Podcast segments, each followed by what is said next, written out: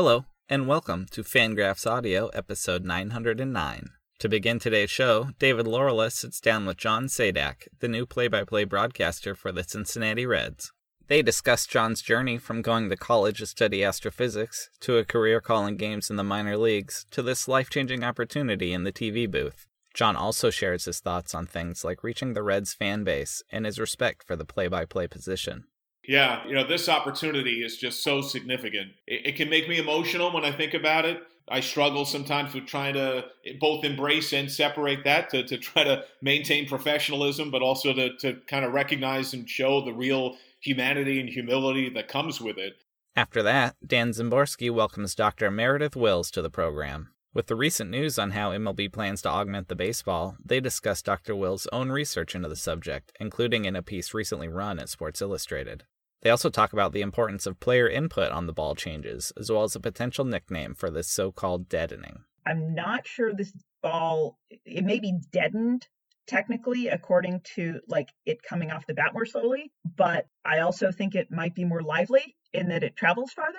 So I'm wondering, I keep thinking of this as maybe this is an undead ball. Could we call this the zombie ball? In the final segment, David Laurila returns to talk to left handed journeyman Derek Loup, Loup has pitched all over the globe, including recently in the Caribbean series. They talk about things like pitching in crazy ballpark environments, from Lancaster to Japanese indie ball, as well as the great fans to be found abroad.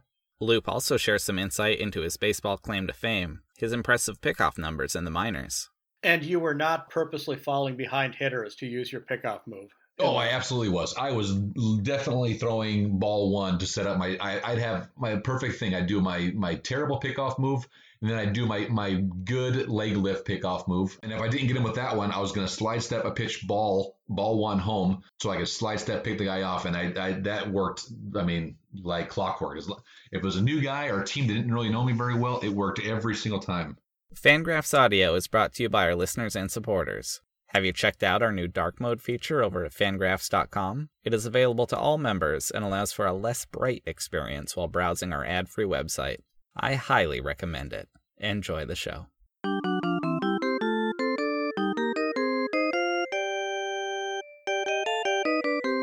Hey, baseball fans, this is David Laurila. My guest on this segment is John Sadak, the new TV play by play voice of the Cincinnati Reds. That has a pretty nice ring to it, doesn't it, John? Oh my goodness, it, it still doesn't feel real to have my name associated with a title like that. And I'm not sure if it will until the first game actually arrives. Which is coming up hopefully soon. You know, we're, you know, bated breath breath for all of us. This is certainly a dream job for you, I know, with all the time you spent in the minors. But at the same time, it's not what you grew up wanting to do. I, believe that you were actually a math nerd, not an aspiring broadcaster. That's true. Uh, in, in, my very nascent years, in my, my super young youth, I wanted to be a pro ball player, and I quickly realized I was not nearly good enough to even start on my rec league team in like the local little league, let alone be a pro ball player. And uh, my only varsity letter in high school was on the math team. And when I looked at my career aspirations, at first I wanted to be an electrical engineer. Then I took an electricity class and I aced the tests, but the light dimmer switch I was tasked with still doesn't work to this day. I had no practical aptitude. And I wanted to study astrophysics. I loved science fiction. I loved science. I loved space. I, I loved high level math. When I took my SATs, that's what I put down as my only choice of desired major. So all the college letters I got were related to astrophysics. And then the more I looked into it, I'd have to get a terminal degree. I'd have to be in college until my mid or late 20s. No matter what help I'd get, I'd come out with a mountain of debt. And uh, the money relation in the relation to that debt, along with the workload, uh, you didn't really do a lot of the nerdy research stuff that I found so intriguing. You, you spent most of the time soliciting for grant funding or working another job field adjacent to kind of keep yourself afloat in hopes that maybe one week every two years you could do the nerdy research stuff that I found so tantalizing. And uh, I, I, was doing a presentation for my high school AP history course on race relation in 20th century America. And the crux of it was did Jackie Robinson breaking the color barrier influence or reflect America?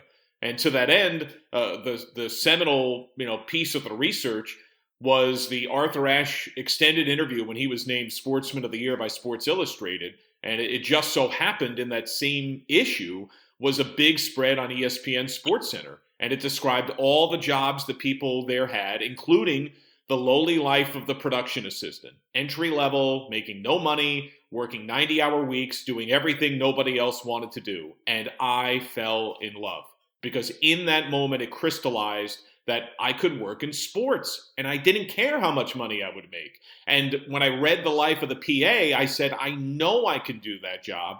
I know I can get that job. And then it opened my eyes to if I could just get in doing that, then while the math is terrible about being on the air, that would be my goal. And if I didn't get on the air, I'd be happy doing anything in sports. Uh, the idea of being an editor or a producer or a camera person or a graphics guy, all of it, all of a sudden was this whole new world that I, I never recognized existed.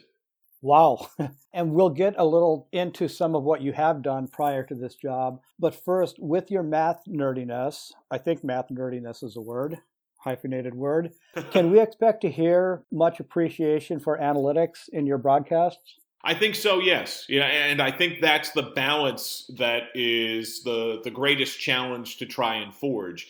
I, I think there's great storytelling depth and, and pure awareness of the game and feel for and anticipation of what can and should happen based on analytics. At the same time, you need to recognize there are giant segments of your audience that doesn't even care to learn about it. So to me, that's the feathery touch that you never are going to be pitch perfect on, but you're going to strive for is you you want to educate your audience and you also want to speak to those that quite frankly, know more and better than I do anyway, but kind of speak in their language. And at the same time, eh, you don't want to push away, especially the older fan. You, you don't want to categorize, but I think it skews a little bit along age lines that isn't as informed, and some don't care to be informed. So I, I think the best way we can find a path to use it as a storytelling vehicle on what to predict or anticipate or react to what happens and, and use it in measured amounts uh, hopefully we can find that sweet spot and, and hopefully I educate myself along the way. There's a lot I don't know that I need to lean on guys like Chris Welsh and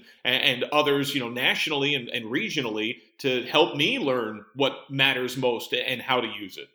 Chris is, of course, the analyst that John will be joining on the Reds broadcast. We probably should address the elephant in the room, which is the fact that you are replacing Tom Brennaman who lost the job for, I guess, regrettable reasons, we could say. You know, can you share your thoughts on that? Yeah, I, I think that whole situation just demonstrates the depth of this job, the significance of it, the the weight that it carries in, in a positive way, you know, for for everyone. And this is a, a sport, this is a life that I view as one that uh, needs to be inclusive. I, I want everyone to be a Reds fan. I want everyone to be involved.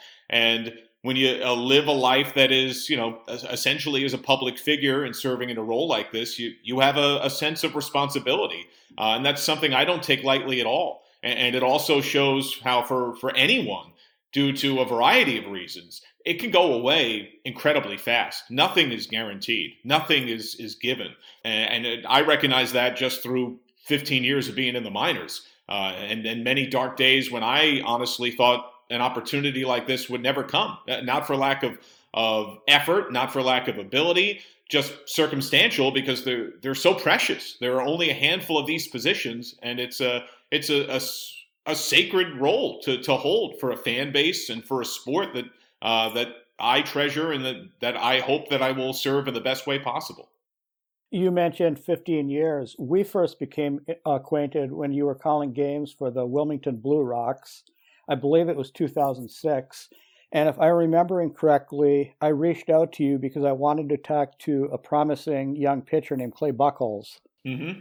You had some very good players. You know, they were uh, the Blue Rocks were a Red Sox affiliate.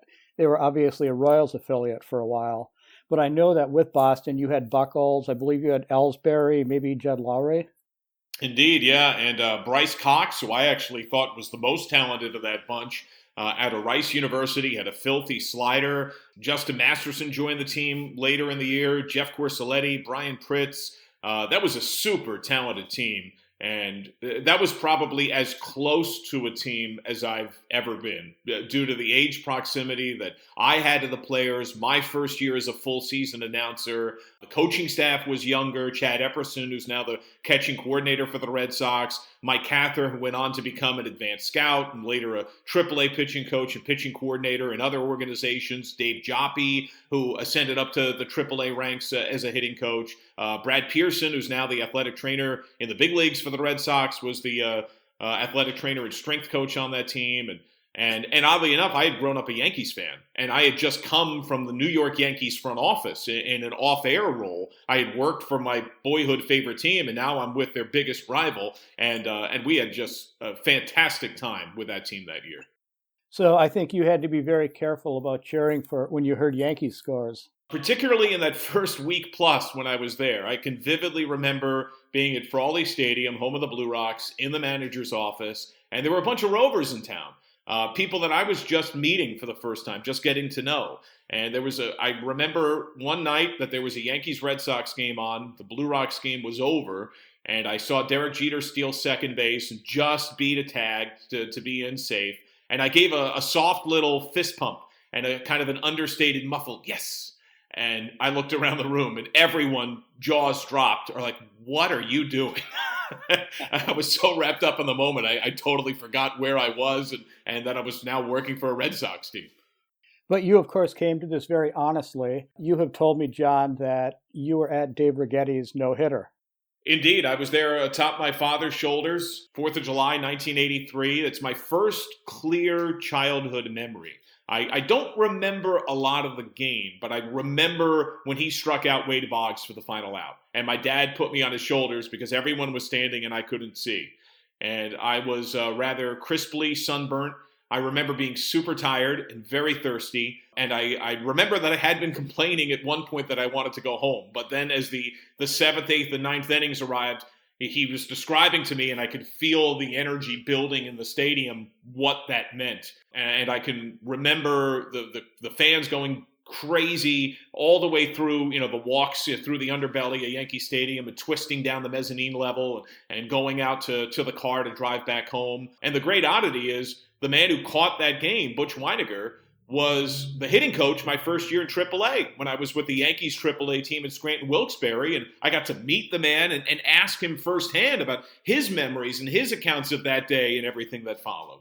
Wow. No, that's great. And I can really understand the, the no hitter story because my daughter, who is now in graduate school, was at the Derek Lowe no hitter with me, and it was the first game that she was there until the bitter end because she wasn't going to be leaving. you do not leave a no hitter. Right. You know, back to the whole New York thing, you were a big New York Rangers fan, I believe, as well. You're a hockey guy. Yeah, I mean, I loved all sports. I love football, basketball, hockey, baseball, but the, the sport I played the most growing up was hockey.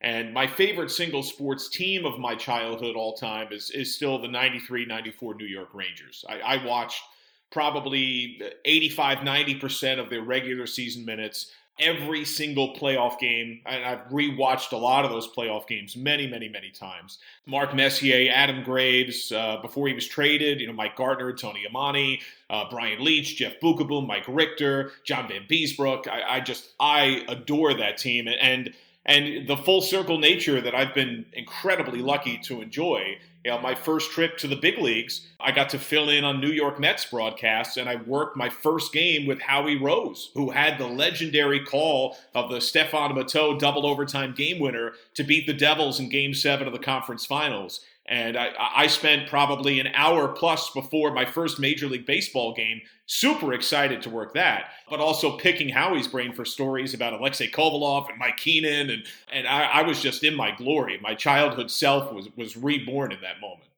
Gary Thorne, of course, has had a great broadcasting career doing both hockey and baseball unfortunately not returning to the Orioles this year, which frankly I can't understand. But hockey is a sport you really haven't done much of. You have done everything else. Yeah, and, and that was more circumstantial. Uh, when I finished with graduate school, I went to grad school because I, I knew I wanted to do play by play, and I knew most of the full time play by play jobs where I could go somewhere and pay for a place and to eat and, and all of that were in minor league baseball and minor league hockey. And, and I also knew the odds are just not great. So I loved both. So let's cast a wide net. And I applied to every job I could in both sports. And I applied for junior hockey jobs in Nebraska, Division two positions in Minnesota. Uh, for a long time, I kept a collection of this was, you know, early days of the internet, 2003. So email was common, but you'd usually get a physical rejection letter still at the time, if you got anything. A lot of times you heard silence. Uh, but I kept uh, probably 200 plus rejection letters over the year, and I, I used them as fuel. I mean, it was uh, it, it, was kind of like the you know the Michael Jordan, and I took that personal. Uh, that was that for me.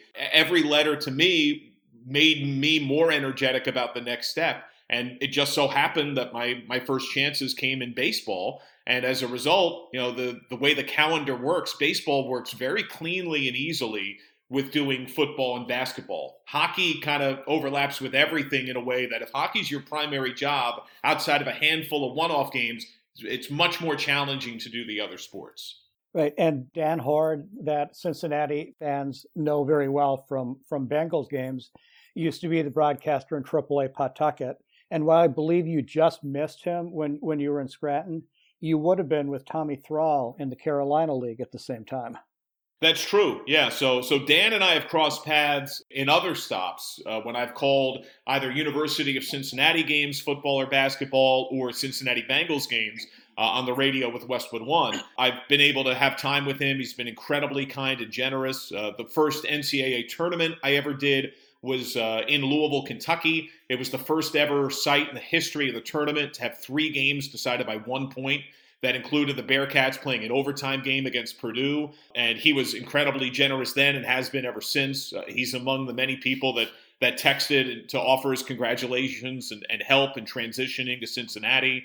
And uh, yeah, Tommy and I were together for a year in High A in the Carolina League. He was with uh, what was at the time the Braves affiliate in Myrtle Beach, and I was with uh, the Royals affiliate at the time with Wilmington. And he grew up a Royals fan so that that was part of the conversation was you know he was excited to see the, the rising royals prospects mike moustakas eric hosmer salvador perez you know mike montgomery danny duffy. So many of the greg holland were all coming through at that time. And he and i stayed in touch when he was in quad cities when he was in pensacola. Uh, he ran some side hustle with a television station in the greater pensacola area near Tallahassee. So if I would work Florida State football, he'd be there for the, the local television station and uh, and we'd kind of check in, you know, once a year. What's the latest with your career? How was your baseball season? What are you looking at going forward? What are you hearing? Uh, sometimes with tape feedback, and and I was just elated when he got the Reds radio job because the guy's got immense talent. He's an awesome person, and I can crystal clear remember being in a rental car. I was on the road for college hoops. I was in the parking lot of a pharmacy. I had gone there to, to pick up some bottled water, and I was listening to Marty Brennaman's sign off. And he was telling the Reds fans that Tommy was taking over and to embrace Tommy, that, that he was giving the seal of approval to Tommy. And I texted him immediately, be like, oh my goodness. Like, I, I that that's the greatest thing that can possibly happen. You just got uh, an on the air full endorsement from the nearly half century Hall of Fame voice of the team. Like, you are set in the greatest way possible. And to offer him congratulations. And a few years later, you got a phone call offering you a pretty pretty sweet job. Indeed, yeah. You know, this opportunity is just so significant. It, it, can make me emotional when I think about it. I struggle sometimes with trying to both embrace and separate that to, to try to maintain professionalism, but also to, to kind of recognize and show the real humanity and humility that comes with it. Yeah, I got the phone call about this job minutes before I was set to go on the air. I, I was ready to record an open for a college basketball game. And I got the call from my agent that he got the call from Fox Sports Ohio. And while I was beaming with excitement, I also had this pressing, you know, necessity for my job. And I, I, thanked him profusely. You know, really small world. It just turns out that my agent is from my my hometown in New Jersey. And so we, we share a lot of, you know, mutual background pieces, but I had to hurriedly get him off the phone because I needed to call my wife because I knew I only had 90 seconds until I had to be in the the the room next door to record and open and try to get through a two hour basketball game and and uh, that was probably the the happiest, the biggest smile, the biggest energy for for. Uh, I'm a pretty high energy guy, as I think you can tell, and you've known over the years. that that was probably as as high as I've ever been calling a sports game. And you've called games at a very high level, obviously, and you will in Cincinnati. You must have stories, John, horror stories from your times in the low minors where maybe things just weren't working the way that they should have. Oh, sure. Yeah. There are many times that uh, between minor league sports and then, you know, low and mid major collegiate sport, working largely on radio, certainly in the beginning, where power goes out or the phone line doesn't work or someone unplugs you inadvertently or the producer doesn't show up and you're wondering how you're going to get on the air and you're trying to find someone else to drive to the station, usually on a holiday. Like that happened on Fourth of July. That happened on Memorial Day. Yeah, being left by the bus. Uh, that's happened over the years, and and uh, I, I have two recurring nightmares in my life. One is of a giant tsunami that I'm staring down that I cannot possibly outrun, and I'm just waiting for the 50 foot inevitable to crash down upon me. And the other is of being scheduled to do a game, and I'm either in the booth moments before being told go, or I'm I'm somewhere I'm somewhere else, and I'm not where I'm supposed to be, getting a frantic phone call that I'm grossly unprepared or unaware of the broadcast and it's it's not nightly. Don't get me wrong. I have a lot of good dreams, but the half dozen or you know dozen times a year I have a nightmare. It's usually one of those two scenarios, and that's also part of what fuels me to try to be as prepared as possible. Uh, number one, I think it's my job. You know, it's my responsibility that I take seriously. But I also vibrantly know the fear of not having that, even if it's just through the simulation of, of my nightmares. And which fate would be worse, the tsunami or the not being prepared? Definitely not being prepared because the tsunami, once that's over with, there's nothing else. if it's the broadcast, then you got to live with that. this is a perfect segue, John. We have time for a few more questions. With all of the years that you spent calling games in the minors, what advice would you give for young broadcasters who are trying to someday fill your shoes? Not literally your shoes, I guess, but the big league broadcaster shoes. I think the biggest core elements are to get good, I think, in anything, but particularly at baseball play by play or any form of sport play by play, you've got to do it. it it's a repetition based skill. There is a subjectivity to who is good and, and what makes them good, but the, the core skills are built through repetition. Very, very few can put on a set of headphones and call a even a passable game in their first try. But a lot of folks I think could be pretty good if they just do it a lot. And particularly in baseball, because the cliches are true that you know you see something new at the ballpark every day. It's unlike the other sports in that situations arise that you can't anticipate. So getting practice at expecting the unexpected and adjusting to it is its own skill. And and beyond that, and perhaps even more importantly, really in the big picture, is just reach out to as many people and places as possible. Uh, I don't like the word networking. It comes with a, a bit of a slimy used car salesman feel to it. I prefer to, to think of it as in terms of building connections and just reach out to people. People make decisions. Ultimately, your successes will come because a decision maker at some point likes you. Now, that could be because you call a great game. That could be because of your background. That could be because of you know similar acquaintances. That could be for a variety of reasons. You can't control or anticipate that, but you can control casting as wide a net as possible. And I think you always start with those that are familiar with where you're from, your part of the country, your region, your area, and reach out to people that you respect, that you like, that you think do a good job, and point that out. And don't write them saying, I want a job. Write them saying, I want to succeed. This is who I am. This is my story. This is what I want to have happen. I would love to hear your story. I would love to hear your feedback on what I should do and, and try to forge a relationship and maintain that relationship.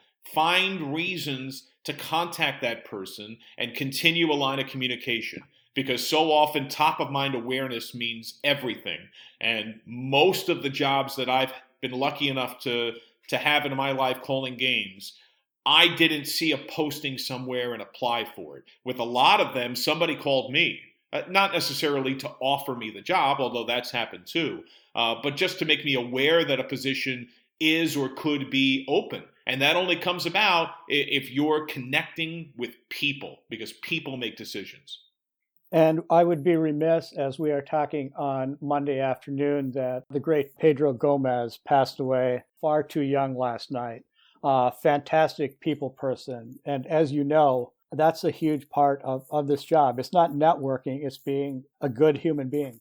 It is indeed. You know, and he's someone that I, I never personally met, and yet, you know, we all, I think, feel like we know him, right? Uh, he was always bursting with a radiant smile and and the piece that really, you know, got to me in the last day was seeing him with his son uh, wearing the the Salem Red Sox jersey, and you know that kind of crystallizes it because uh, I've been to that stadium, I've seen those players, and it, it just makes it feel so much more human. And uh, it's really sad to see somebody that young. And uh, the positive comes from, I mean, what an avalanche of uh, of positivity that's come about in the wake of his passing from so many people that are graciously sharing stories about how awesome he was as a person. We all knew what a great reporter he was, but I think his humanity has been and will continue to be fleshed out in the days and years to come. And uh, and I think you're spot on. I mean, that's he he is like one of the shining examples of, of what being a, a good person and a hard worker can achieve. And a favorite story of mine from Pedro's that he told me that he has certainly told many people over the years is he grew up in Detroit. His family had moved there from Cuba. And when he was very young, maybe four or five years old, his grandfather came over from Cuba to live with the family. And he didn't speak any English whatsoever but he was a huge baseball fan and he would listen to the great Ernie Harwell calling Tiger games on the radio. And he would then tell Pedro in Spanish exactly what was happening in the game. I think wow. that's a that's a great story. Wow, that is that is fantastic, and that is and that is the you know the American dream. It's it's just kind of encapsulated there. You know, all of us at some point are are descended from some form of immigrant that came here for a better chance and the language of baseball translates into different languages, I think is a big point of, of Pedro's story. His father understood, his yeah. grandfather understood exactly what was going on, not really knowing English. Yeah, it's a, it's a, a, a, tremendous connecting force. You know, that's and to me, that's what I think baseball has over any other sport. And I, I love all the sports, and there are positives to all of them that are unique and different. But baseball's very, you know, daily nature, the, the, the cliches about the analogy to life are incredibly spot on. And with every passing day and year that I live on this world and, and live as a baseball fan, that connection just gets solidified more and more and gets rooted deeper and deeper. It's it's something that I, I, think all of us needed tremendously last year and will need this year and beyond probably more than ever before. It's it's such a welcome distraction, a sense of family and of togetherness, and it, it demonstrates what what life is. That you can do all the right things and you can fail, and you can do all the wrong things, and you could you know run into success now and then. But those that have the greatest success over the long span of time, you got to do the right things every day, and if you do that. Uh, then you'll see that success translate with that work. Very well said. And we are going to close, John, with me doing hopefully the right thing as opposed to the wrong thing, because I'm going to put you on the spot with a little bit of Reds trivia. You, of course, did not grow up a Reds fan. You probably maybe know that the Reds swept the Yankees in the 1976 World Series. Who was the MVP of that series? You know, actually, I uh, I watched Game Four of the '76 World Series just the other day, and uh, I, I watched a, a, highlight video of the 75 series, and then I just started game one of the 76 series. So I'm cheating a bit uh, because I, I, I, actually just in the last week of doing my research uh, was able to spend some time on it. Johnny Bench, who was uh, my mom's favorite player, and something I knew as a kid, but I I have had underscored dramatically over the course of the last week when this uh, this news came out as she started gushing about uh, stories of 1970s baseball. John, that is not cheating. That is called doing your homework. and I think that every Cincinnati Reds fan who is going to hear you this year appreciates hearing that. That you are you are going to go in prepared, not just with knowing who jo- Joey Votto is, but also knowing the Big Red Machine.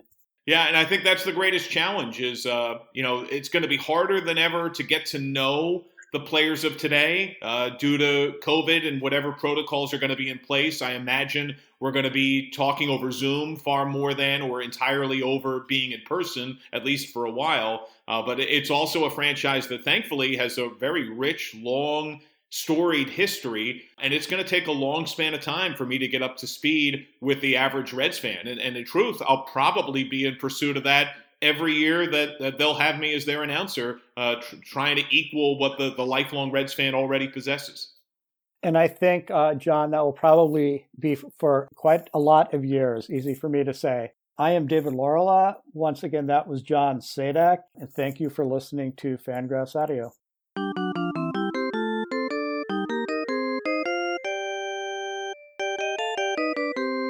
Hi, I'm Dan Szymborski, and you're listening to the Dan Szymborski Untitled Baseball related segment of Fangraphs Audio. One of the subjects we talk a lot about in baseball is, well, baseballs. The way the equipment is constructed has a ginormous effect on how the game itself is played.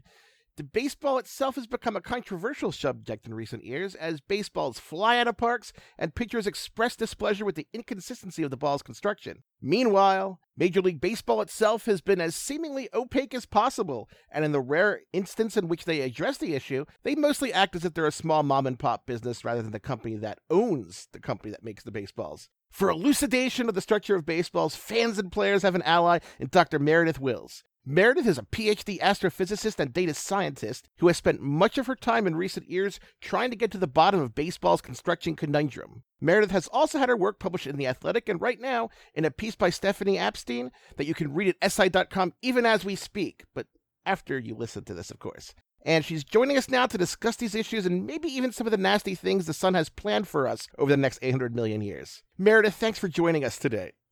Thank you, Dan. I I appreciate it. Um, I should point out that the the SI article has some of the most amazing graphics I've ever ever seen. I, I didn't know they could do that with baseballs. So you can look at the pretty pictures while we're talking. Oh, picture pictures are great. Mm-hmm. I love the editors who add in all the graphics later because I'm not great at graphics. I like tables of numbers, and tables of numbers don't always look that pretty. Uh, so when I worked for ESPN, I just throw this random spreadsheet and they would make it look not terrible. And I was always so happy about that.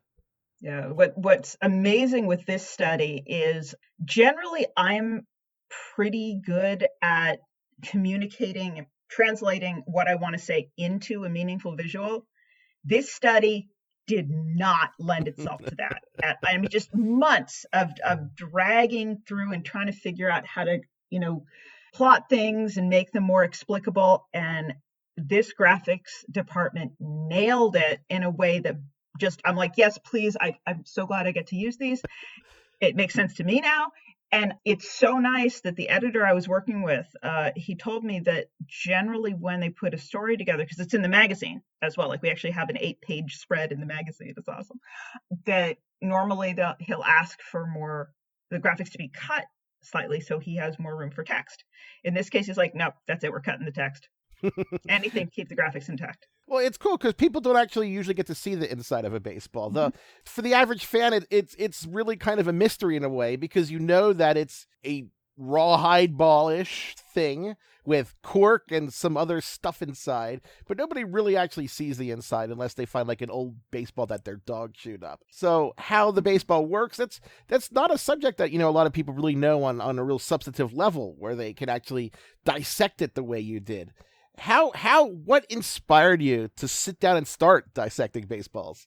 There's sort of two parts to that. I guess the starting to take apart baseballs in general had nothing at all to do with uh, with science or research or in fact baseball really or at least not the game. When i don't do science or you know things baseball related i also do knitting design which sounds weird but you know uh, in fact it did that has helped as far as doing the data analysis with the baseballs because uh, it turns out that knowing about things like cotton and wool and how they behave that's fundamental to understanding a lot of the construction. But anyway, the reason I took apart my first baseball was that I knew there was yarn inside because most of the inside of a baseball is yarn. And being a knitter, I wanted to see if it was knittable. It does turn out to be knittable. And I had a discussion recently with somebody else. While it is knittable, it is not easy to knit with. Those are two different things. So if you want to learn to knit, start with real yarn, and after several years, try baseball yarn,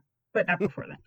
Yeah, so I uh, I did realize, in fact, it was knittable, and you know, approached the Hall of Fame, and I've already got I'm in the Hall of Fame for knitting, so they knew what I did and suggested, you know, this would be great. I could do original designs, and the Hall of Fame is a museum that's a, a 501c3, so you know, it's not like MLB pays all their bills. And so the idea is you auction these off as fundraisers. And so originally I was just getting baseballs to get the yarn so that I could do the stuff with the Hall of Fame. And then we had the 2017 home run surge, and suddenly I could make, you know, the idea that there might be science in there as well was something that intrigued me because people were looking for all different kinds, tons of kinds of answers. You know, it was everything from maybe it was the players to maybe it was the strategy that was being used as far as how people were trying to hit the ball to different aspects of the ball. Was it something about the the the the core or the pill? People did bring up aerodynamics. There were a lot. Oh, global warming was my favorite. The climate change was somehow leading to more home runs. And so, uh, but yeah, so you know, I knew the interior of baseballs, and I thought, great, uh, let me take a look. And uh, yeah, it turns out that there was something different with the, you know, 20, in this case, 16, 17 versus 2014, because the home run started going up in the second half of 2015. By the way, I have since confirmed that the, this is different between early 2015 and later as well.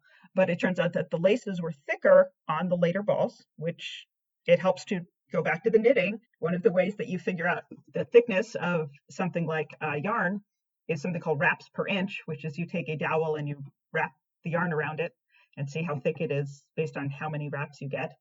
And that's quite literally how I measured the laces, the thickness of the laces. No, it's a very clever way to do it. Uh-huh. It must it must have been pretty exciting because this is at the intersection of, of the of knitting, Mhm. physics, and baseball. I mean, it's hard to find that great an intersection of interests. Mike Petriello put out a tweet last year that year before, sorry, that that I should I wish I remembered it verbatim, but it was essentially that. I have a feeling that I may be like when I say uniquely qualified, I may literally be uniquely qualified for these studies because I don't know of anybody else where that's like those are sort of like the three ways that I define my life and the three things in which I have, you know, expertise and yeah, it's just kind of weird that I'm the person for some reason who it's not like anybody else is even trying to do these studies. They're all expecting me to. So here I am. Somebody's got to do them, and I like doing them. And I keep finding things. So Now, now I'm kind of curious. Is there any mathematics related knitting? Like, have you ever like oh, crocheted Oh, like a. Lorenz manifold or something? it's all math. Math uh, knitting by definition is math. I wish I wish we could find a way to use it in schools. Uh, and by the way, yes, there is a crochet pattern for the Lorenz manifold. I have not seen a knitting pattern. I'm serious. See, I want to learn to knit just to do that. Look up crochet Lorenz manifold. yeah, I have to look this up now. Oh, no, was I, I thought you planted that because you knew. I mean, No, it no, no, literally- no. I, I was just thinking of, wow. I'm just surprised that's what you came up with. No, I mean for basic geometry and stuff, you know, increase, decrease, uh, you know, the fact that you have to do gauge and that vertical versus horizontal are two different ones. But yeah, you can actually make do do a search on Klein bottle knitted hat. You can make a four dimensional hat and there'll be free patterns all over the place. So you can use it for hyperdimensionality. I mean, yeah, math and knitting are totally together. I mean, I've I've used I'm trying to think. I have a number of patterns. One that a scarf one I could think of, especially where the whole thing is, you know, is mathematically based. So See, I, I, I do not have the the dexterity, the fine dexterity to do that. I have trouble sewing on a button, so I don't think knitting is it's probably easier my. to knit than sew on a button. You, you think? Oh, definitely, yeah. Okay, because my button sewing, I I've had that come off like when I've been in public. It's been embarrassing. Mhm. Uh, I, I'd love, I'd love to, I'd, I'd love. I'm looking, I'm looking at these Klein bottle knitting things. See, now you have me on a knitting right? tangent. It's very exciting. Well, next time I see you, I will bring uh, needles and some extra yarn, and we can sit down in the middle of the winter meetings. And I have been known to pull out my knitting while waiting for people at the winter meetings, so this might not surprise people. But we can sit down, you know, at whatever bar we're at over, you know, drinks at one in the morning, and I can start teaching you how to knit, and it'll freak everyone out. Yeah, I have I have a friend. She she does a, a lot of, of knitting as well. And uh, when we were at the uh, Fangraphs event in Staten Island in 2016, I think it was, she wanted to come along because she still doesn't quite understand what I do. What do you do, Dan? I, I I'm still not sure. I write about baseball and I get mad and I do numbers and stuff. That that's that's about what I do. But uh, okay, she okay. Wasn't sure there's more. Sorry. no, that, that that's pretty much all. Uh, but uh, we were at the event and she's not really into baseball. So during the whole game, she was just quietly knitting to herself. I well, when I'm not keeping score, I definitely knit in baseball games. I mean, there's no no harm in that at all. You know, by all means, it's it's a it's a great way to you know stitch and pitch exists for a reason because people do bring their knitting to the ballpark. I, I believe yeah. the Mariners had an event. Oh, think, a couple most years ago. most teams. Well, maybe not most anymore, but yeah, the Mariners do. The Giants have a regular one. The Brewers do. I made the the the big screen actually at the last stitch and pitch I went to at uh, Miller Park. So it's like that's my my you know 15 seconds of fame on the on the big jumbotron. so yeah, Now, now, me with my knitting. now, now, speaking of yarns, baseball is spinning a bit of a yarn about the 2020 baseballs. In their recent Yeah. memo that leaked, they said that there were, you know, different baseballs at the end of the season, but they did they did not include them in 2020. But from the data that you presented in SI, when when you dissected it, you found that that didn't look like it was quite true. Can you can you explain that? how would I put this? Uh, first, the information in the memo came as no surprise because when we contacted them, uh, and I mean, you know how MLB is with this stuff. They, you know, we expected them to ignore or just to get a short statement. We did not expect them to tell us, yeah, in fact, we did change the baseball. Okay. Yeah. Because it's not that changing the baseball hasn't happened before, but as far as I know, and I did, in fact, ask John Thorn, MLB historian, about this to double check. There has literally in the history of Major League Baseball never been an instance where MLB has intentionally changed the ball and not told anybody about it. Whenever changes have been made in the past, people have been informed in advance, at the very least, of them being used if not of them being made at all. So when they said this, we're just like, okay, this is a very, very big deal. But pretty much everything that came up in that memo was something that was originally given to us in their comments. So it was kind of strange because at the time, you know, they're saying these weren't not just that they weren't used in 2020 games, but the manufacturing timeline is very strange in that it, how would I put this? Baseballs are manufactured year round. So, you know, 12 months of production basically. And what I found was for these balls that had changed, and and even that's interesting because it sounds like they uh, lowered the coefficient of restitution by decreasing the tension on the winding of the inner layer. And yeah, that would absolutely lower the COR. Uh, on the other hand, they pulled enough weight off of the ball where it seemed likely that they might, you know, be smaller, that there might be something that might have changed the drag as well. If it's a better way to put it before I sort of double down on it's definitely smaller. And when I looked, you know, first of all, those balls did show up in, in 2020 games, but also when I looked, I also found balls that were traveling farther. Sorry to veer back. What was interesting with this was a lot of the discussion seemed to come back to this was a test run of some sort. These balls were not to be used in 2020. The problem with that is four months of production is a third of the year. It's a third of the production cycle, which one is hard to explain as a test run, even more so because the way I figured out the dates was the batch codes on the inside, which are just they're just inventory codes, and I was able to crack those. Anything that has a batch code by definition, that means it is intended to be put in inventory. So a test wouldn't have a batch code. And then when you run the numbers, a third of production should be about 400,000 baseballs or 400,000 usable baseballs, let's call it that. Because uh, Rawlings produces uh, 1.2 million balls for MLB use uh, every year. That's they're on the record with that number the problem is that teams tend to put in an, an um, I'm losing the name. It'll come to me. Yeah. So there was an article out last year, excuse me, in 2019 in the Athletic about baseball usage. And typically, teams will put in advanced orders on baseballs, roughly 30,000 a team, which works out to 900,000 baseballs. So if you've removed 400,000 from your 1.2 million and you're left with 800,000 baseballs, that's a problem. And before you come in and say, oh, well, we had a shortened season because of COVID or something like that, the change happened at the beginning of January 2020. And we didn't have any COVID related changes to baseball till the end of February, beginning of March.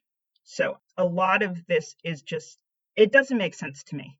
You know, even if they had found a way to not have these in games, they would have, had we not had a COVID shortened season, intended to run short by a lot. And so they would have had two kinds of baseballs regardless. And in 2019, they didn't use only 900,000. They ended up using more like 1.14 million. So that would have been a lot more extra baseballs that they would have had to track down. So where I'm going with this is it doesn't make sense. and I, I, assume Major League Baseball has has not been helpful in your quest here. Fans have had to help you out, haven't they? A lot of people have had to help me out. I mean, it's it's good that that that someone is you know interested in this and helping because you know baseball has been very un, uncooperative about all this. I think when when you were talking about the 2020 balls, what most stood out to me uh, is when you when you weighed the centers. Mm-hmm. Uh, I think you had like 40 some balls, and you had two completely different ranges of weight. I think it was like 126 point something to 128 and 124 to 125. Mm-hmm. Uh, but that's to me a layman at, at, the manufacturing process. I would imagine that if the balls had been the same, or at least the centers were constructed the same, you'd mm-hmm. probably see some vaguely normal curve with a center.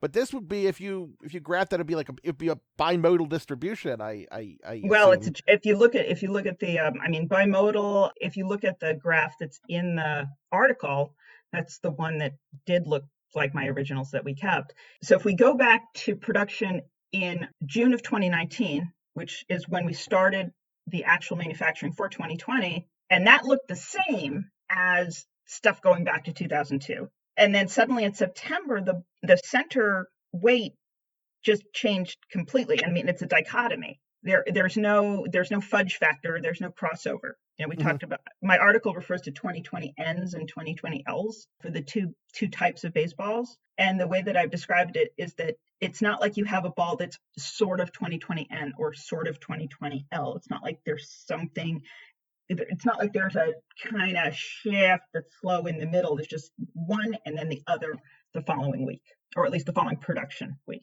better way to put it now, now, one thing I'm curious about, I don't know if you really have, if you, if you necessarily have enough balls to do this, but from year to year, did you see any difference in the consistency between balls from the same period compared to consistency of the balls in the future? Like, has have balls become more consistent over time before we're even talking about the last couple of years? Actually, that's what was interesting is that there's even the layers within the centers. I mean, the the, the, the weights and the sizes have been comparable all along the weights have been a little bit higher. Recently, they were high. They were high in 2019, but still within spec. And the thing is that as far as the separate layers within the center, that stuff is just very, very well controlled. The um, the centers, each layer is wound on using, you know, a, a machine, and then there is an actual automated weight trip. So it's a mechanical you know, set up on the machine where when the ball gets to a certain weight, while the layer is being wound on, the machine shuts off. So you're not relying on a human being to get that right. You have a human being check the weight to make sure that it's correct, but they don't make the decision to stop the machine. So that means that each layer is a very, very precise weight because of the way that they're put on. So if you look at the different layers within the centers going back to 2002, they are very, very similar. Uh, there is a slight variation around maybe like 2000, I want to say six, maybe eight, where there's almost a shift between I want to say the middle layer and the inner layer, but even that seems to be a gradual thing over time. Uh, and it's, it's just sort of a switch off between two layers while keeping the entire overall weight the same. as opposed to this one where it's just like and it changed and not only did it change but one layer got three and a half grams lighter and another got one gram heavier and and those were again remarkably precise so it just certainly as far as the major league baseball going back to 2000 there's nothing comparable Okay. Uh, uh, similarly uh, to baseball, have you been able to get a hold of any baseballs from Korea? Because it would be interesting to kind of contrast the.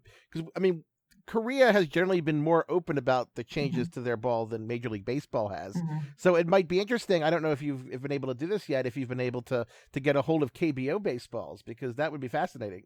I did actually try before the 2020 season, before back when we didn't know if were, we were going to have one, and it just turns out to be difficult to to track that stuff down. You know, I would still be open to it as my standard. You know, if, if anybody has baseballs, uh, KBO, in fact, any major league, you know, anything you want to take off your hands. Historic. I'm now looking at stuff going back into the 80s. Uh, so yeah, people have KBO balls, I'd love to look, uh, but it's just it's hard to to do that kind of inquiry, you know, across the Pacific, and my Korean is non-existent. But maybe someone will hear this and they'll fly you out there to dissect the balls, and then you get a, a free trip. Uh, I'm happy if they just ship the baseballs, frankly. Oh, okay. I, I, think it's probably difficult to fly internationally right now. Well, I mean, maybe in a future date. I mean, anyway, you could get a free vacation. I mean, that's that's a, that's a nice little perk. I, have never I've never been to South Korea. I'd love to go. It, it would be fun. either but there's there's no reason for any of them to want me any anyone there to want me there. So that's that that's unfortunate. Oh, you're you're selling yourself short. I'm sure there's I'm somebody sad. who wants you there very badly. I don't know who, but there must be someone. I, I, I just want to try the ramen. Uh, Sung Min Kim has, has has invited me, and so I'm like, I have to get over there. It's like, well, uh, see, he wants you over there. Yeah, so someone there is does. someone who wants you over there. Uh, uh, now, what chance do you think, based on the baseballs, uh, that that they're disclosing now late? Uh, what chance do you think we'll have a little bit less offense in 2021? I have no idea. What my what my data found for 2020 were consistent with a mix of baseballs, and the balls that were changed uh, look like they actually have, even if their COR is lower, even if they come off the bat more slowly, even if their COR is lower, there the change is enough where it does look like, like I said before, like the the drag has also gone down, and my data suggested that the lower drag might outweigh the lower COR, but it's going to take looking at next year's ball to know that. There's also, you know, even this year's data was hard to look at because it looked like the normal balls might have been slightly dead. I don't know. So I'm not actually sure. If anything, I would guess there might be the same or more. I'm not sure this ball, it may be deadened technically according to like it coming off the bat more slowly but i also think it might be more lively in that it travels farther. So i'm wondering i keep thinking of this as maybe this is an undead ball. Could we call this the zombie ball? I like you zombies are, are still culturally relevant right now. Yeah i, I am good with the zombie ball I, I like zombie. Somebody mm-hmm. call it the juicy ball, and that sounds a little dirt, vaguely no, dirty. No, no, no, because it's an well, it's an undead ball at the very least. Yeah, you know? undead. Yeah, we can call it undead, zombie, same thing. I, I would like to see, you know, less offense in baseball because I mean home runs are kind of cheap right now. Mm-hmm. Now, obviously, you can't say any names because that that's going to be completely off the record. But have any players reached out to you to talk about the baseballs? Because a lot of pitchers have expressed, you know, a great deal of unhappiness. Justin Verlander, I know, is one of them. I would think that they would have a benefit for reaching out to someone who dissects the balls like you do. I suppose the short answer to that is yes. Oh, good. I'm I'm glad that that they're seeing it because you know, it's it's you know it's like going to talk to you know Emeril about New Orleans food or something. Mm-hmm. You you want to get right from the source. Yep. I mean, uh, it, even even before this, I've always found that, or even just from interviews that pe- other people do, I have learned more about the types of questions that need to be asked from what the players have to say than from what anything you know anybody comes up with in some kind of a quantitative manner. If you actually want to understand the physical like makeup of the baseball itself, and this is this is not a zing on you at all, Dan ZiPS is wonderful, but something like, for instance, this height of the seams or the smoothness of the leather, the players know that. The players can talk about that. in a way that can't show up in most of the data. You can find the effects, but you can't find things like the origins or, you know, there's just the players will tell you things that they're not going to it's not going to occur to you are important. Well, it's useful. It gives you, you know, passive inquiry that you Yes. might not normally have. I mean, ZiPS does what it does. I mean, but it's it's it's data based, and and you don't always know because I mean, you you know this, but I don't know if anyone, everyone who's listening to this is that you know, there's an old saying about models that all models are flawed, but some are useful, Mhm. and and really there's there's there's almost an art, a little bit of artistry to to designing a model because you don't get you don't press a button and find out what you're looking for, and that kind of discussions with players has for me it has also helped me find things so i i, I totally see that but Mhm. uh let's let's say that mlb does a whole 180 and they say dr wills we're going to have a process now for baseballs we're going to make you the head of our commission and you're going to make the process more transparent what what do you think in like in this crazy scenario like where would you start in in making baseball's equipment just more consistent, more transparent for the public and for the players? How how where would you begin to to kind of fix this? How to address this? yeah, I know. I gave you a, no, gave you a no, difficult one. uh, actually, I think the first thing that I would do is I would insist on the process being coordinated with some external body from MLB. If MLB personally asked me to do this, I would either say no or we should bring in somebody else because it's just I don't know. I would I want I don't know an arbiter, somebody looking over our shoulder. The other thing is when the original home run committee was put together, and obviously, you know, you fixate on what you know, but in terms of looking at the balls themselves, I was surprised that there there was not a player on the committee, even a retired one, which you would think someone like that would be able to contribute a lot of very valuable information. And ultimately, baseball manufacturing is manufacturing. One of my most useful resources in this process has been somebody who actually inspects baseball factories and knows about other things as well, you know, other kinds of manufacturing. And there was nobody with that knowledge on the committee either.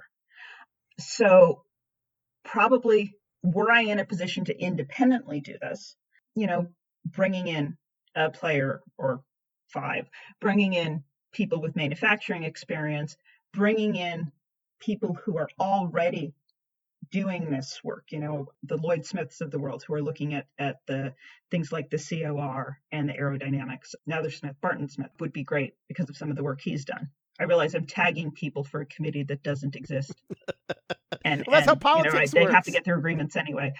But maybe a broader range of knowledge and also just knowing all of the aspects of the process and the why. You know, why are these, why is this yarn used? Why are these layers the weights they are? Even if it's just a, this is historically how we've done it, that's at least an answer.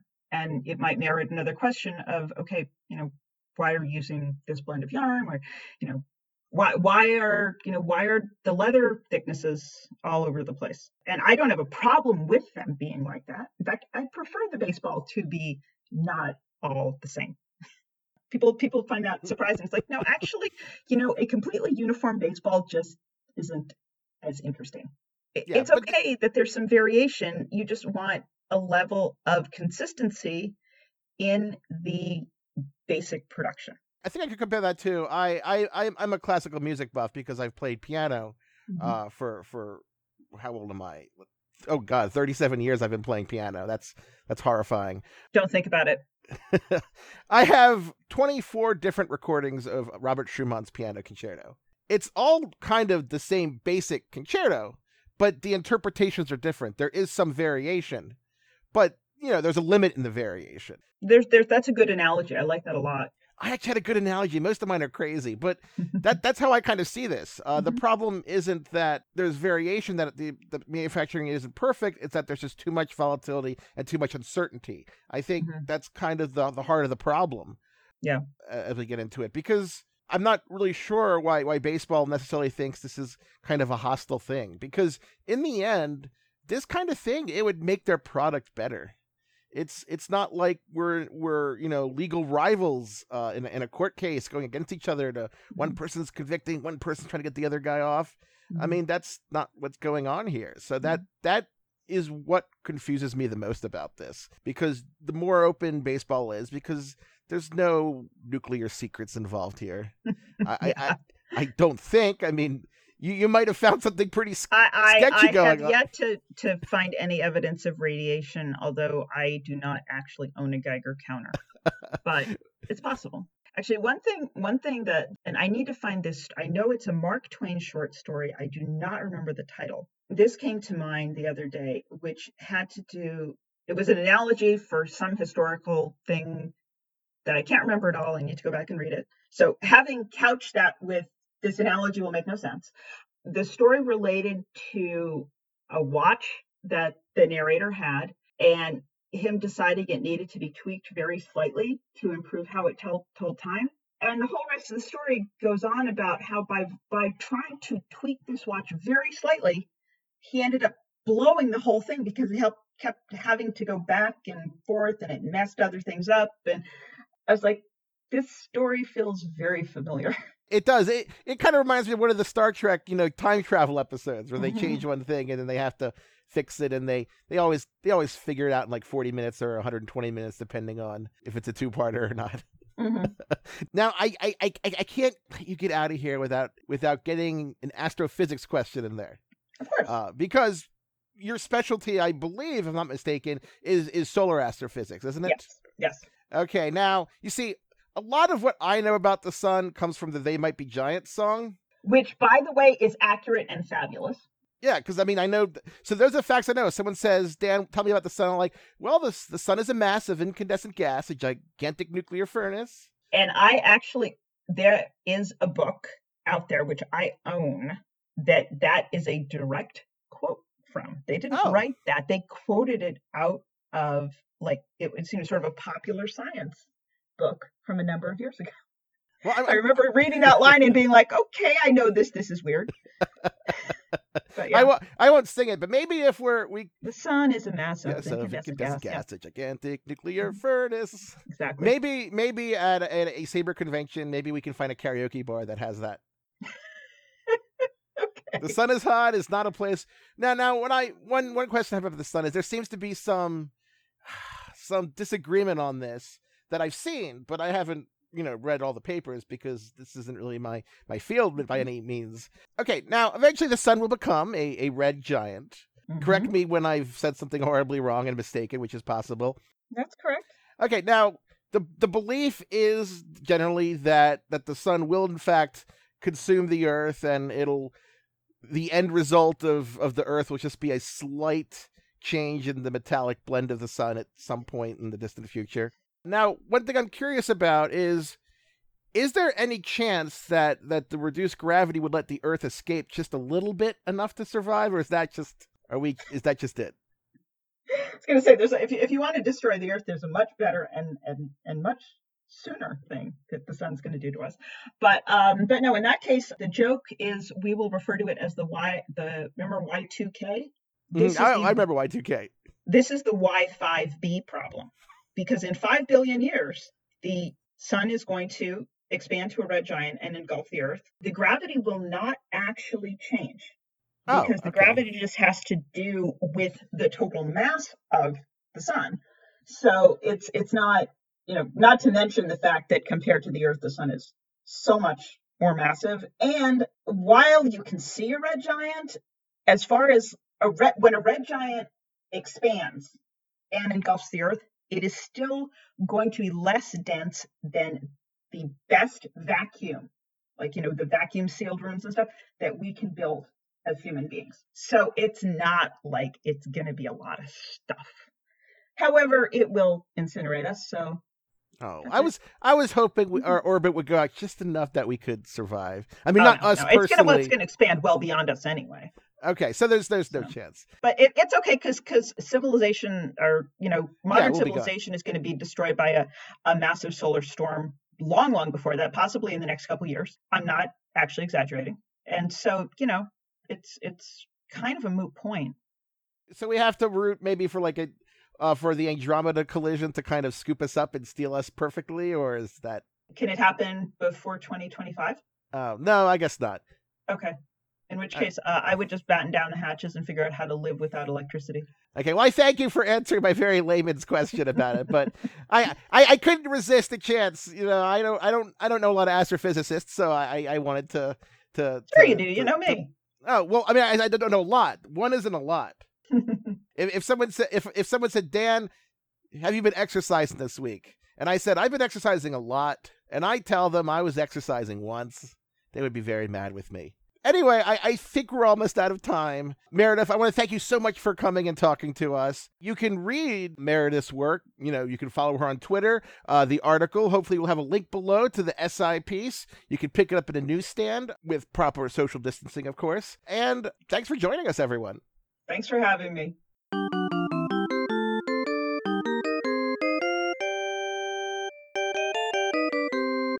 Welcome, baseball aficionados, to the third and final segment of this week's extended episode. Once again, I am David Laurila. My guest is Derek Loop. Derek is a 37 year old left hander who you may or may not be familiar with, depending on, on how much Mexican baseball you follow.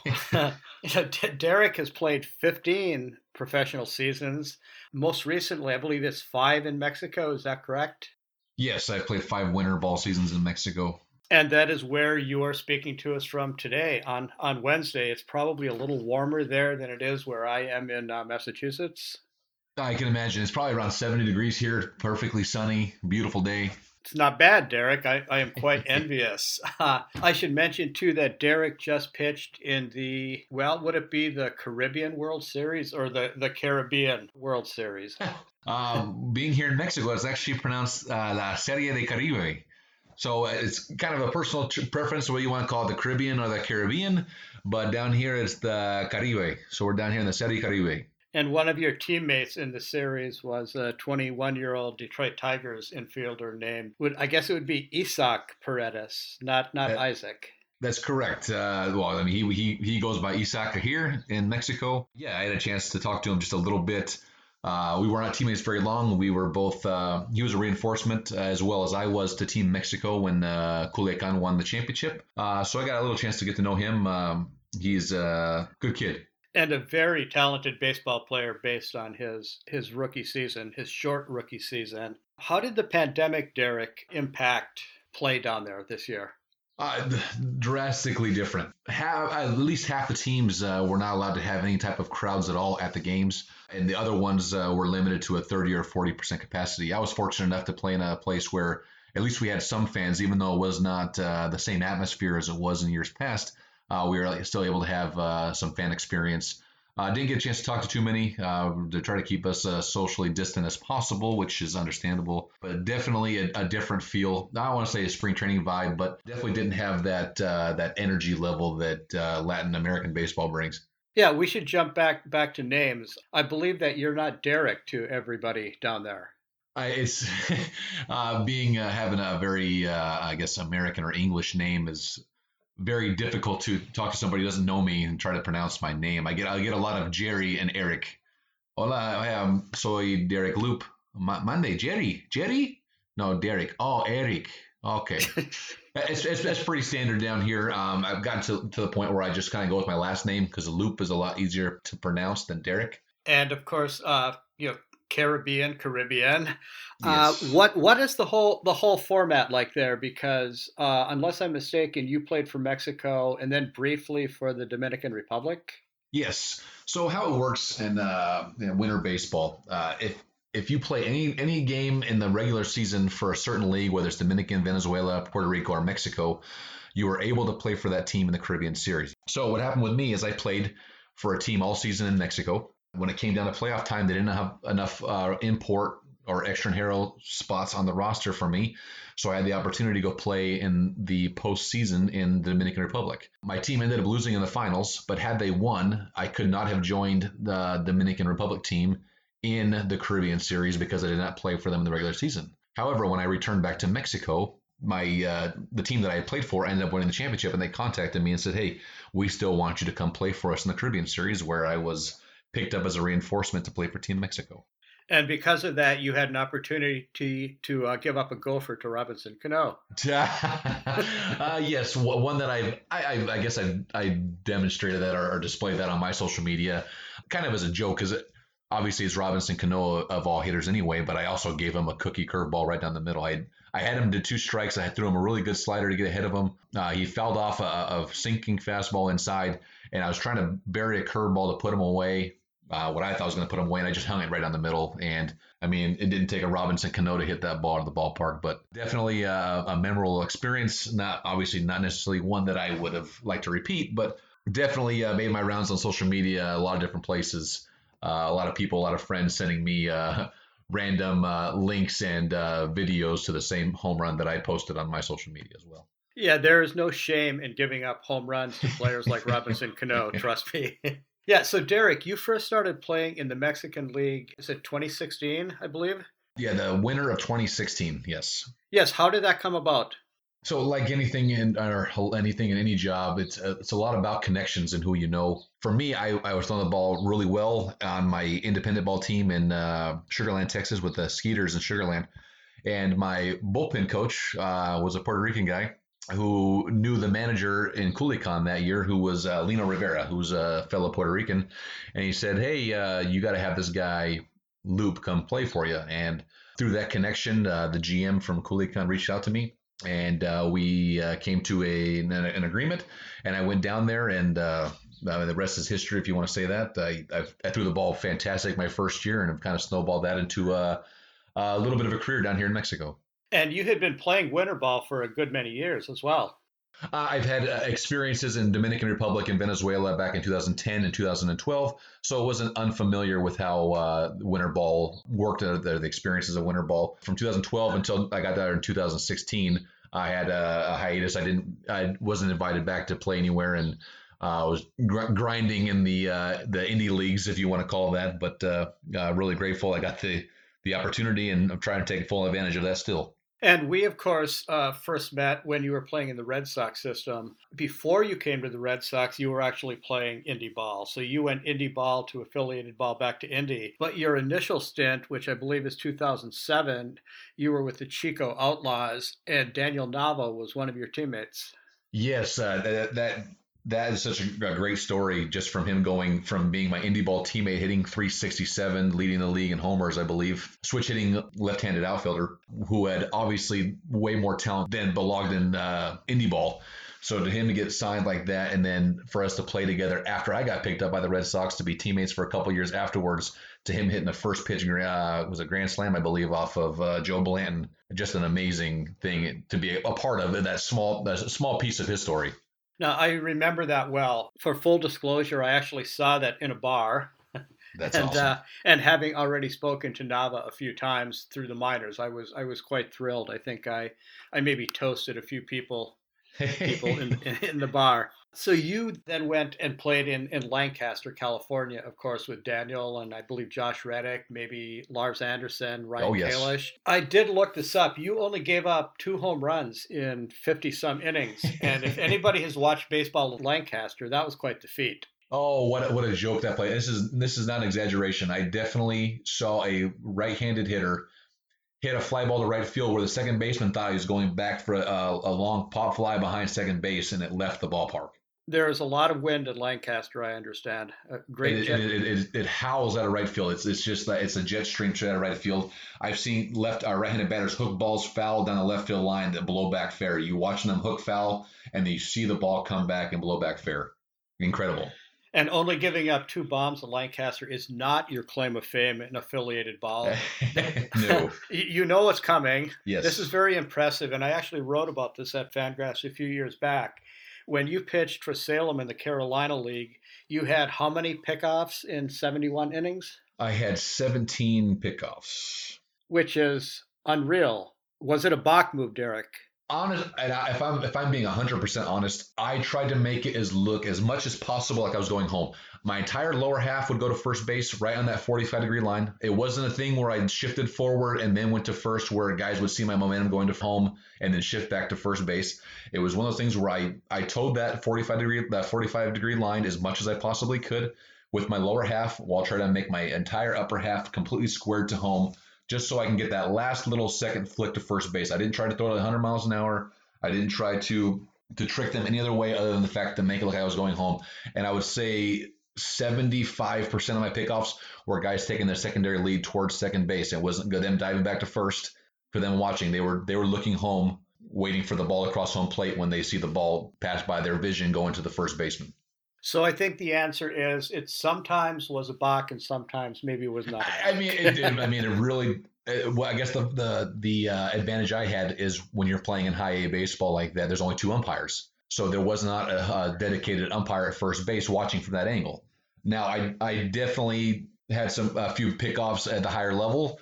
Uh, with the guys at first base, but they're just smarter runners at that point. So I didn't have as many pickoffs when they find out that I have good pickoff move a lot of them shut it down in that sense. So I guess it played to my advantage. Even I wasn't picking guys up, I kept was keeping guys close regardless. And you were not purposely falling behind hitters to use your pickoff move. Oh, I absolutely was. I was definitely throwing ball one to set up my. I, would have my perfect thing. I'd do my my terrible pickoff move, and then I'd do my my good leg lift pickoff move. And if I didn't get him with that one, I was going to slide step a pitch ball ball one home, so I could slide step pick the guy off, and I, I that worked. I mean, like clockwork. If it was a new guy or a team that didn't really know me very well, it worked every single time. I mean, with 17 with 17 pickoffs, it did, it worked plenty. in the Carolina League, you did pitch in Double A. You of course pitched in Triple A, I believe, for a full season. There has yes. to be a certain amount of frustration to have never gotten a big league call up. Hundred percent, and uh, I can give this. I, I, can give you a little rundown from the Dodgers. I played the Dodgers in 2012.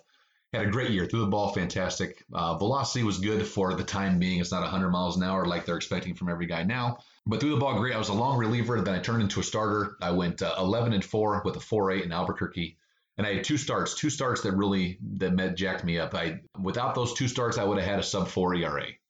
So I threw the ball really well, especially if anybody knows anything about the uh, the PCL and playing in Albuquerque and places like that. I uh, talked to um, a guy. I'm not going to call him out, but he, he, I talked to somebody part of the organization after that season, and he was talking to me. because "I can tell you this now because you're not with us, but you were literally a day or two away from getting called the big leagues. But we ended up signing Randy Choate, and we did not need you anymore after that point. So you, we were grooming you to get up there.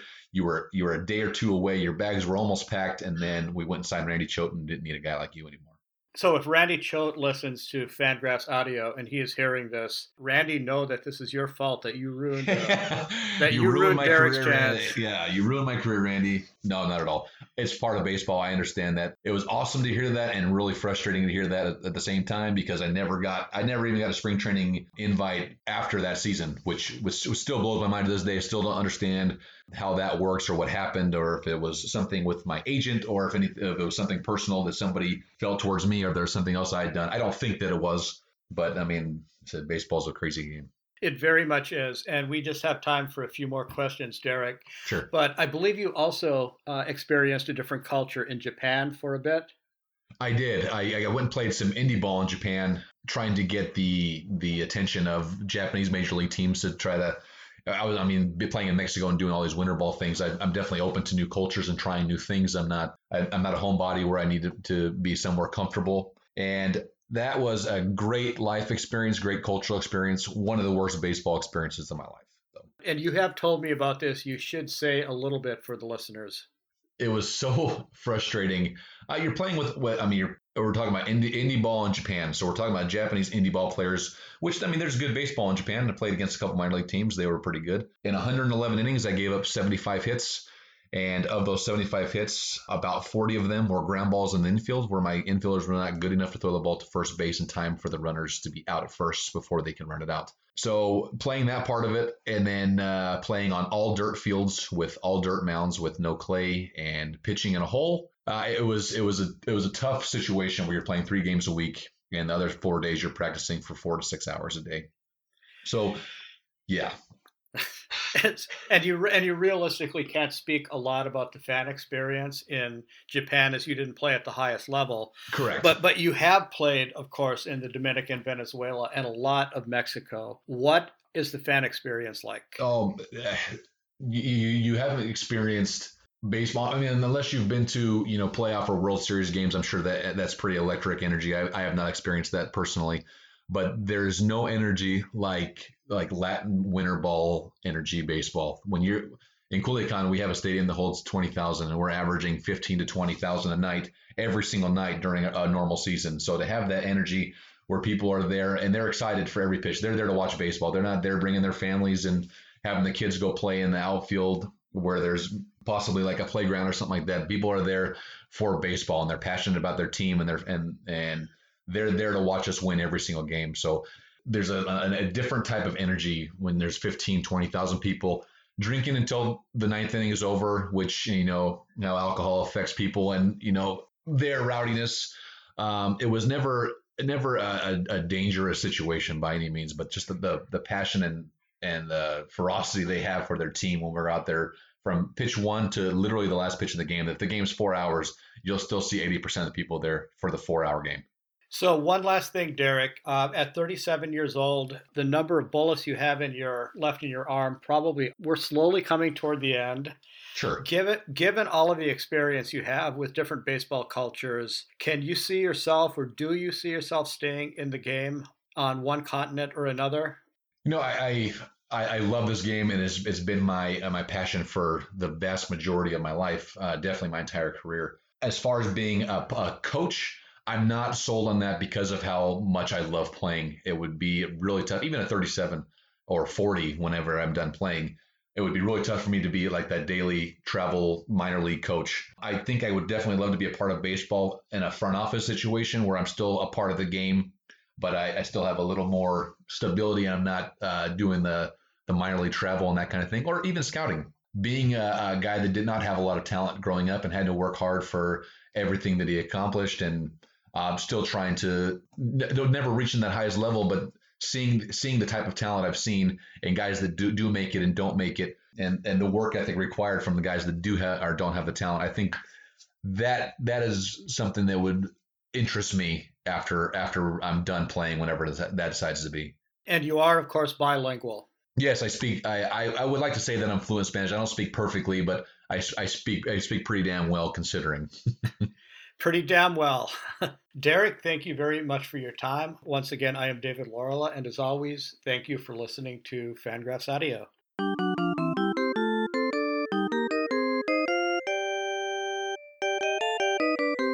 This has been Fangraphs Audio. If you enjoyed the program and you want to give back, or if you want to check out Dark Mode for yourself, consider an ad free membership in the fangraphs.com store. We will be back next week with a special episode of the show for you. Until then, have a good weekend.